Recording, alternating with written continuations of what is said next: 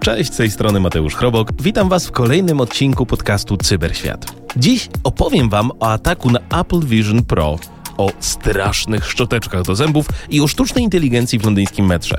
Razem z naszym gościem Łukaszem Mikułą porozmawiamy o etycznym hakowaniu, a następnie opowiem Wam o fałszywych dokumentach generowanych przez AI. Zapraszam. Wejdź do Cyberświata w radiu RMF24. Kolejne okulary wirtualnej rzeczywistości są w sprzedaży. Tym razem od Apple'a. Można widzieć przez nie świat dookoła nas, ale nie dlatego, że są przeźroczyste, a dlatego, że mają kamery, które przekazują obraz tego, co dzieje się na zewnątrz i wyświetlają go na wewnętrznych ekranach. Apple chwali się, że opóźnienie to 12 milisekund, co pieszczotliwie albo nawet marketingowo nazywają opóźnieniem foton to foton. I w sumie wydaje się to niewiele. Na tyle niewiele, że już w internecie znajdziecie filmy ludzi, którzy prowadzą w tych okularach samochody, a inni nawet jeżdżą na rowerach albo deskorolkach. I to jest zjawisko, które mnie zatrważa jako człowieka z branży bezpieczeństwa. Już drugiego dnia po wypuszczeniu tego sprzętu jeden ze studentów MIT, Joseph Ravichandran, znalazł błąd jądra systemu. W takiej sytuacji okulary od Apple dalej pokazują obraz z zewnątrz i wyświetlają komunikat: ściągnij mnie w ciągu 30 sekund, bo muszę się szybko zrestartować. Brzmi to jako w miarę bezpieczne rozwiązanie, jednak ten badacz tylko wywołał błąd i pokazał, że się da. Nie wykorzystał tego jakoś dalej, na przykład po to, żeby przestać przesyłać obraz z kamer albo żeby ten obraz zawiesić. Wiem, że to brzmi wszystko jak science fiction, ale proszę, nie prowadźcie samochodów w Apple Vision ani innych okularach od VR. Każde urządzenie można zhakować, a to może kosztować życie. Cyberświat, czyli przegląd technologicznych newsów tygodnia, tylko w radiu RMF24. 3 miliony inteligentnych szczoteczek do zębów zrobiło atak DDoS, czyli atak polegający na zasypywaniu serwera ogromną ilością zapytań, co w efekcie ma paraliżować jego działanie. Drżyjcie i bójcie się, tylko że nie. Ta historia brzmi jak taki niezły scenariusz na thriller, ale w rzeczywistości była jedynie przykładem podanym przez eksperta podczas wywiadu, który miał zilustrować, jak różnorodne mogą być cyfrowe ataki w dzisiejszych czasach. Firma Fortinet, cytowana jako źródło tych informacji o złośliwym oprogramowaniu na szczoteczkach, szybko wydała oświadczenie, w którym stwierdziła, że ta cała historia była jedynie ilustracją hipotetycznego scenariusza, a nie jakimś wynikiem ich badań albo jakimś realnym, wykrytym atakiem. Co więcej, żadne konkretne badania dotyczące hakerskich ataków za pomocą inteligentnych szczoteczek do zębów nie zostały opublikowane przez Fortinet. A jak się domyślacie, setki różnych mediów podłapały historię, bo brzmi jak świetny nagłówek. I żeby nie było, sam często popełniam błędy, ale moim zdaniem tym razem mocno brakło tu krytycznego myślenia i weryfikacji. Nikt nie sprawdził, ile i jakie modele szczoteczek mają Wi-Fi. Przemilczę tutaj już temat, po co miałyby mieć. Po prostu temat został podany dalej przez nieporozumienie. Być może chodziło o to, żeby mówili, nieważne jak mówią, tak czy inaczej niesmak w ustach pozostał. Mateusz Chrobok i Cyberświat, tylko w radiu RMF24. Badacze ze Spider Labs odkryli nową, zuchwałą kampanię reklamową na Facebooku, która ma na celu zainstalowanie złośliwego oprogramowania na urządzeniach z systemem Windows. No więc co to tym razem się podziało? Otóż po kliknięciu w reklamę, która oferowała pracę, dochodzi do pobrania pliku PDF. W tym pliku jest przycisk. I kliknięcie niego uruchamia serię zdarzeń, które ostatecznie dostarczają na urządzenie złośliwe oprogramowanie, które służy do kradzieży danych, takich jak hasła, dane portfeli kryptowalut, a następnie wysyłają te informacje do kanału na Telegramie, który jest monitorowany przez cyberprzestępców. W branży nazywa się to ładnie Stealer. Celem tej całej kampanii jest wydobycie danych, które prawdopodobnie zostaną sprzedane dalej jakiejś nieznanej stronie trzeciej w późniejszym terminie. Co więcej, badacze nie wykluczają, że malware może zostać zaktualizowany, żeby na przykład jeszcze działać jako ransomware, czyli zaszyfrować wszystkie nasze pliki. Kojarzy mi się to z inną kampanią, która rzekomo była ofertą pracy, a w rzeczywistości służyła tylko do wyłudzania danych kandydatów. Później te dane były wykorzystywane w różnych miejscach. Na przykład do zakładania kont. Tak czy inaczej, uważajcie. Reklamy to coraz poważniejsze źródło zagrożeń. A dziś mamy kolejny przykład tego, że przestępcy chętnie z tego korzystają. Cyberświat w radiu RMF24. Trochę osobistej refleksji o prywatności. Otóż niedawno byłem w Londynie i w tym tygodniu dowiedziałem się, że tysiące pasażerów londyńskiego metra zostało poddanych obserwacji podobnym poziomem komfortu. I choć Tym razem ta sprawa mnie nie dotyczyła bezpośrednio, to wchodząc do metra chciałbym móc nie zgodzić się na przetwarzanie takich informacji. Nie wątpię, że przestępczość to jest poważny problem do rozwiązania, ale w moim odczuciu ten test jest poza granicą prywatności. A wy jak uważacie? Napiszcie w komentarzach, czy nie przesadzam za bardzo. Mateusz Chrobok i Cyberświat. Tylko w radiu RMF24. Wielokrotnie wspominałem wam o cyberprzestępcach, którzy włamują się w różne miejsca dla zysku, bądź po to, żeby naciągać innych ludzi. Dzisiaj razem ze mną jest Łukasz Mikuła, badacz bezpieczeństwa i współzałożyciel Monethic.io, który ofensywnie sprawdza bezpieczeństwo po tej dobrej stronie mocy, zanim zrobią to przestępcy. Cześć Łukaszu. Cześć Mateusz, cześć wszystkim. Łukaszu, w życiu znalazłeś już sporo luk, to znaczy dostałeś numerki CVE, które potwierdzają, że rzeczywiście znalazłeś jakieś podatności i zgłaszałeś to później różnym firmom. Powiedz mi, co ty w ogóle z tego masz? No to jest bardzo dobre pytanie, bo pierwsza odpowiedź, która mi się nasuwa, to że tak naprawdę niewiele, ale myślę, że przede wszystkim jest to jakaś taka satysfakcja z tego względu, że po prostu lubię tę pracę i jest ona dla mnie formą pewnego rodzaju ciągłego rozwiązywania łamigłówek, coś jakbym sobie robił sudoku albo kostkę Rubika, tylko że robię to po prostu zawodowo. Chcesz mi powiedzieć, że to jest tylko dla ciebie zabawa, że nie ma z tego żadnych fruktów? No teraz jestem załamany. Nie, no jakby nie było, jest to jednak praca, czyli wykonuje się to, wiadomo, gdzieś tam po prostu dla kogoś. Nie jest to działalność charytatywna, tylko po prostu praca w branży IT, no ale nie myślę tak o tym na co dzień, tylko myślę o tym raczej właśnie w taki sposób, że jest kolejne zadanie do rozwiązania i jest to w jakiś sposób właśnie po prostu ciekawe, jeżeli można w ten sposób podejść do swojego codziennego zajęcia, że mam tutaj jakąś łamigłówkę, staram się z tym zmierzyć, szukam podpowiedzi i staram się rozwiązać to, co przede mną stoi. No dobra, ale to brzmi tak, że wiesz, masz łamigłówkę, masz puzzle, które chcesz sobie rozwiązać. Najpierw atakowałeś biblioteki, tam jakieś stare interfejsy jak COM, blockchain. Dlaczego akurat wybierałeś sobie takie rzeczy do hakowania? Myślę, że kierowałem się jakąś taką ciekawością w tym wszystkim. To znaczy wiadomo, że są pewne takie wymogi, które nakłada gdzieś tam pracodawca czy klient, to znaczy wymaga określonego tam typu pracy, ale kiedy już po pracy można zająć się pracą hobbystycznie, wiem, że nie brzmi to jak work-life balance, ale... No, to brzmi tak, jak pracoholizm, wygląda. Praca po pracy. jakby nie było, sprawia mi to frajdę, więc nie postrzegam tego jako coś złego. Mhm. No więc tak, po pracy mogę sobie popracować nad tym, co mi się podoba. Nie ma tutaj kryterium.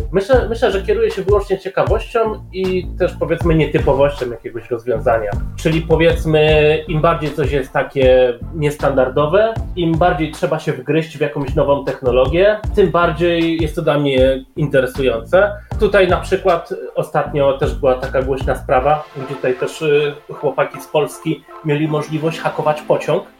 Dałem też prezentację podsumowującą cały ten proces i naprawdę na mnie zrobiła duże wrażenie. To ja myślę, że to jest coś takiego. Im bardziej coś później jest nietypowe, złożone i można tam próbować zmierzyć się z takim zadaniem, tym bardziej jest to ciekawe. Powiedz mi to, jak w takim wypadku, bo wiesz, nie chciałbym tutaj przestraszyć naszych słuchaczy, którzy potencjalnie chcieliby kiedyś zacząć swoją karierę jako taki haker po jasnej stronie mocy, czyli white hat. Mam nadzieję, że pracoholizm nie jest jedyną drogą do tego. Jak myślisz, jak można zacząć działanie w tym kierunku? Jest bardzo dużo tak naprawdę możliwości.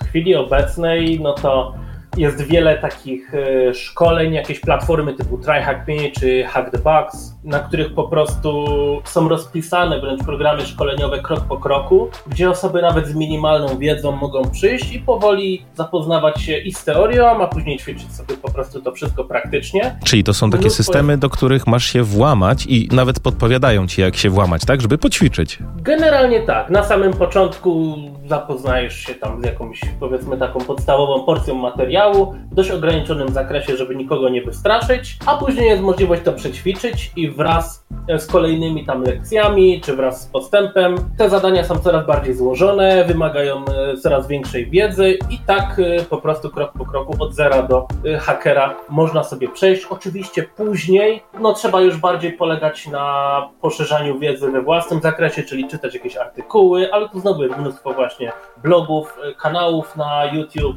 mnóstwo profili gdzieś tam na Twitterze, które można sobie znaleźć. Także tak naprawdę wiedza jest wszędzie wokół. Wystarczą dobre chęci, trochę samozaparcia i zainteresowanie tematem i jest to możliwe do zrobienia, żeby się tego nauczyć. I wszystko po to, żeby potem wypłynąć na szeroki przestwór oceanu i móc hakować pociągi albo na przykład blockchain, tak jak ty, o czym jeszcze za chwilę porozmawiamy. Dzięki, Łukaszu, za twoje odpowiedzi. Cyberświat w radiu RMF24. W zeszłym roku skradziono ponad 1,7 miliarda dolarów w kryptowalutach. Na różne sposoby. Razem z Łukaszem Mikułą, ekspertem ofensywnego bezpieczeństwa, przybliżymy wam ten temat. Łukaszu, od kilku lat zajmujesz się testowaniem bezpieczeństwa kryptowalut, które, powiedzmy sobie, są sexy i dużo się tam dzieje. Powiedz mi, co jest takim najistotniejszym elementem takiego testu? Tak właściwie nie ma jednego testu czy jednego elementu, ale mogę troszeczkę opowiedzieć o tym, jakie są w takim razie. W zasadzie sprawdza się trzy główne elementy, czyli pierwsza to jest sam blockchain, czyli cały ten mechanizm, który buduje te bloki i na które wszystko jest zapisane.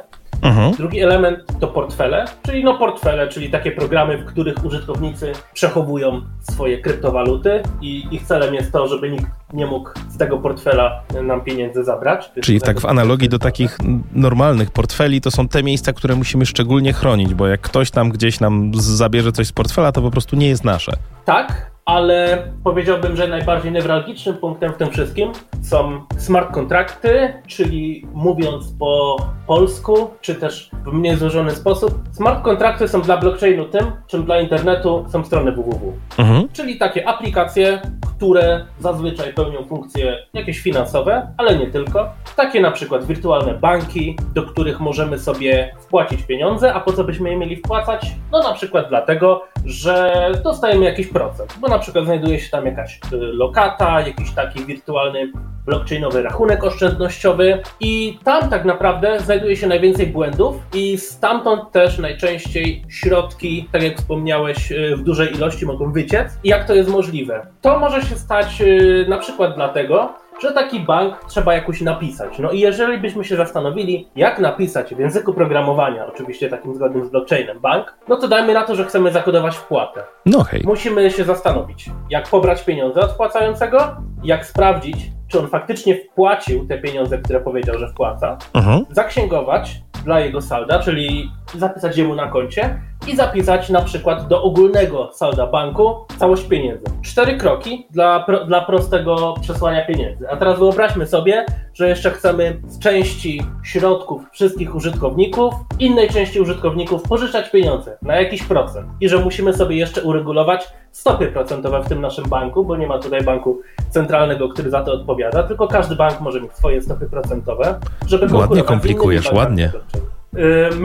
Myślę, że tutaj utnę, żeby nie komplikować tego jeszcze bardziej, ale możemy sobie właśnie już wyobrazić, że tu jest taka kompleksowość tych mechanizmów. Mhm. Teoria takiego banku na blockchainie i czemu w ogóle ktoś miałby tam płacić pieniądze jest taka, że kod jest otwarty, tak zwany open source, że możemy sobie wejść na taką aplikację zdecentralizowaną, czyli taki bank i przeczytać kod. Tylko co z tego, kiedy on jest później już tak zawiły, że właśnie może go też czytać jakiś haker i dojść do takiego wniosku, że jeżeli wykona odpowiednią sekwencję wpłat i wypłat, to na przykład będzie mógł wypłacić więcej niż wpłacił. I powtórzyć to wielokrotnie, i po prostu okraść ten bank, w którym były pieniądze innych użytkowników. Tutaj jest pole do popisu dla osób, które zajmują się audytowaniem kryptowalut czy też blockchainu, czyli właśnie, żeby przejrzeć taki kod, zrozumieć go i postarać się wskazać miejsca, w których może dojść do takiego ataku. Dobra, to taki błąd może spowodować, że ktoś tam straci wszystkie pieniądze, jakiś bank, jacyś ludzie, którzy zawierzyli takiemu mechanizmowi, więc w sumie ta pokusa jest ogromna, szczególnie dla, przestępców. Powiedz mi, jak coś już znajdziesz, to jak tak bezpiecznie można dać znać o tym innym, jakiemuś producentowi, firmie czy coś, żeby ktoś w międzyczasie po prostu nie skradł tych środków albo nie zrobił czegoś złego? To jest kolejny problem, zwłaszcza, że technologia blockchain jest na tyle młoda, że nie ma tutaj jakichś jeszcze określonych procedur, których wszyscy się trzymają. Nawet czasami dochodzi do takiej sytuacji, że kiedy ktoś chce zgłosić błąd, to nie może być pewny, że jeżeli zgłosi to pierwszemu, lepszemu, pracownikowi jakiejś tam firmy obsługującej taki bank, to czy ten pracownik tego nie wykorzysta. Więc z reguły, tak, jest tutaj bardzo mało zaufania zawsze w tym procesie. Z reguły kończy się to tak, że trzeba gdzieś dotrzeć do osoby decyzyjnej, następnie tworzy się tak zwany war room, czyli taki po prostu wielogodzinna, powiedzmy, konferencja, na której się debatuje, w jaki sposób te środki można uratować, w jaki sposób wprowadzić poprawkę, no bo cechą też aplikacji na blockchainie jest to, że one zazwyczaj nie są robione tak, żeby je można było wyłączyć, oddać wszystkim pieniądze, wprowadzić poprawkę i później wrócić do działania, tylko to często w założeniu mają być takie samograje, czyli że raz to odpalamy i to już później funkcjonuje w miarę bez ingerencji z zewnątrz, więc w sytuacji, w którym na przykład trzeba zmienić część kodu, robi się to problematyczne, jak to zrobić tak, żeby inni tego nie odczuli i żeby jeszcze po drodze nie wprowadzić jakiegoś innego błędu, który ktoś nam wykorzysta, więc zazwyczaj, tak jak mówiłem, jest mało zaufania w tym procesie, jest wielka debata i po wielu godzinach zazwyczaj dochodzi do jakiegoś takiego wypracowania rozwiązania, jak w sposób bezpieczny sobie z takim problemem poradzić. Łukaszu, potrzebuje trochę optymizmu, bo rzeczywiście jest tak, że te technologie, z których korzystamy, z blockchainu, one są bardzo świeże i jak widać, no jest tutaj dużo miejsc, gdzie można się potknąć i stracić wszystkie pieniądze. Dla wszystkich tych, którzy chcą się zabrać za bycie po jasnej stronie mocy, powiedz mi, czy poza satysfakcją, o której wspominałeś, myślę, że to jest wielka rzecz, żeby zapisać się w annałach historii, czy coś jeszcze można uzyskać? Tak, jeżeli są badacze, którym uda się coś znaleźć, to oczywiście w całej przestrzeni cyberbezpieczeństwa, nie tylko w blockchainie, funkcjonują takie popularne konkursy, które się nazywają bug bounty, czyli jakby to przetłumaczyć, no to jest to coś w rodzaju nagroda za błąd. W skrócie pierwsza osoba, która znajdzie jakąś lukę bezpieczeństwa w danej firmie i jest w stanie udowodnić, że ta luka jest faktycznie problematyczna i może doprowadzić do jakichś problemów, jeżeli jakiś ktoś o złych zamiarach ją wykorzysta, no to przekazuje te informacje właśnie firmie, a firma zazwyczaj wypłaca jakiegoś rodzaju nagrodę. To się może różnić. Są firmy, które płacą w koszulkach, a są firmy, które płacą w pieniądzach. Dobrze, Łukaszu, bardzo Ci dziękuję. Mam nadzieję, że zarówno firmy, jak i osoby, które będą poszukiwały takich błędów, będą korzystały z takich programów. Ja Was zachęcam, jeżeli chcecie gdzieś zacząć. No, jeżeli nie szukacie koszulki, ale rzeczywiście zarobki. Programy Bug Bounty są świetnym miejscem. To był Łukasz Mikuła z Monethic.io. Bardzo dziękuję Ci, Łukaszu, za Twój czas i za wiedzę. Dzięki. Również dziękuję. Cześć. Cyberświat w radiu RMF24. Google zabiło kolejną rzecz. Tym razem przycisk cached, albo po polsku pokaż kopię strony. Chodzi o to, że jak wyszukiwaliście coś za pomocą Google'a, to po kliknięciu w trzy kropeczki koło wiersza z wyszukiwaniem można było wybrać pokaż kopię strony. Było to super pomocne, jeżeli jakaś strona po prostu nie działała. Jednak Google postanowiło zrezygnować z tej usługi, ponieważ według nich strony rzadziej wypadają z obiegu, a stabilność internetu znacząco się poprawiła. W dzisiejszych czasach, moim zdaniem, dalej treści znikają w mgnieniu oka, a całe witryny są usuwane z sieci. Czy usunęli to dlatego, że ktoś korzystał z tych danych do uczenia modeli AI? A może trudniej było wprowadzić cenzurę albo być zgodnym z jakimś prawem? Teorii spiskowych pewnie może być wiele. Dla mnie dostęp do archiwalnych stron jest nieoceniony, szczególnie jeżeli ktoś próbuje podkolorować rzeczywistość i udawać, że coś nie miało miejsca. Na szczęście jest jak na razie kilka sposobów na obejście tej zmiany. Po pierwsze, możecie użyć specjalnego operatora w wyszukiwarce Google, wystarczy wpisać cached / przed adresem strony, którą chcecie odwiedzić, żeby znaleźć jej kopię. Jeżeli jednak to nie pomoże, to zachęcam Was do skorzystania z serwisu Time Machine na stronie archive.org przez web. To jest dla mnie dość dziwne, że Google składa do grobu kolejne użyteczne narzędzie. Warto jednak znać alternatywne wyszukiwarki. Jest Ecosia, gdzie sadzicie drzewa, jest DuckDuckGo, a nawet StartPage i każda z nich ma swoje plusy. Zachęcam Was więc do przetestowania. Cyberświat w radiu RMF24. Ochrona tożsamości jest istotnym elementem funkcjonowania. Jej poświadczenia wymaga od nas państwo, czasami banki, firmy, no właściwie prawie każdy.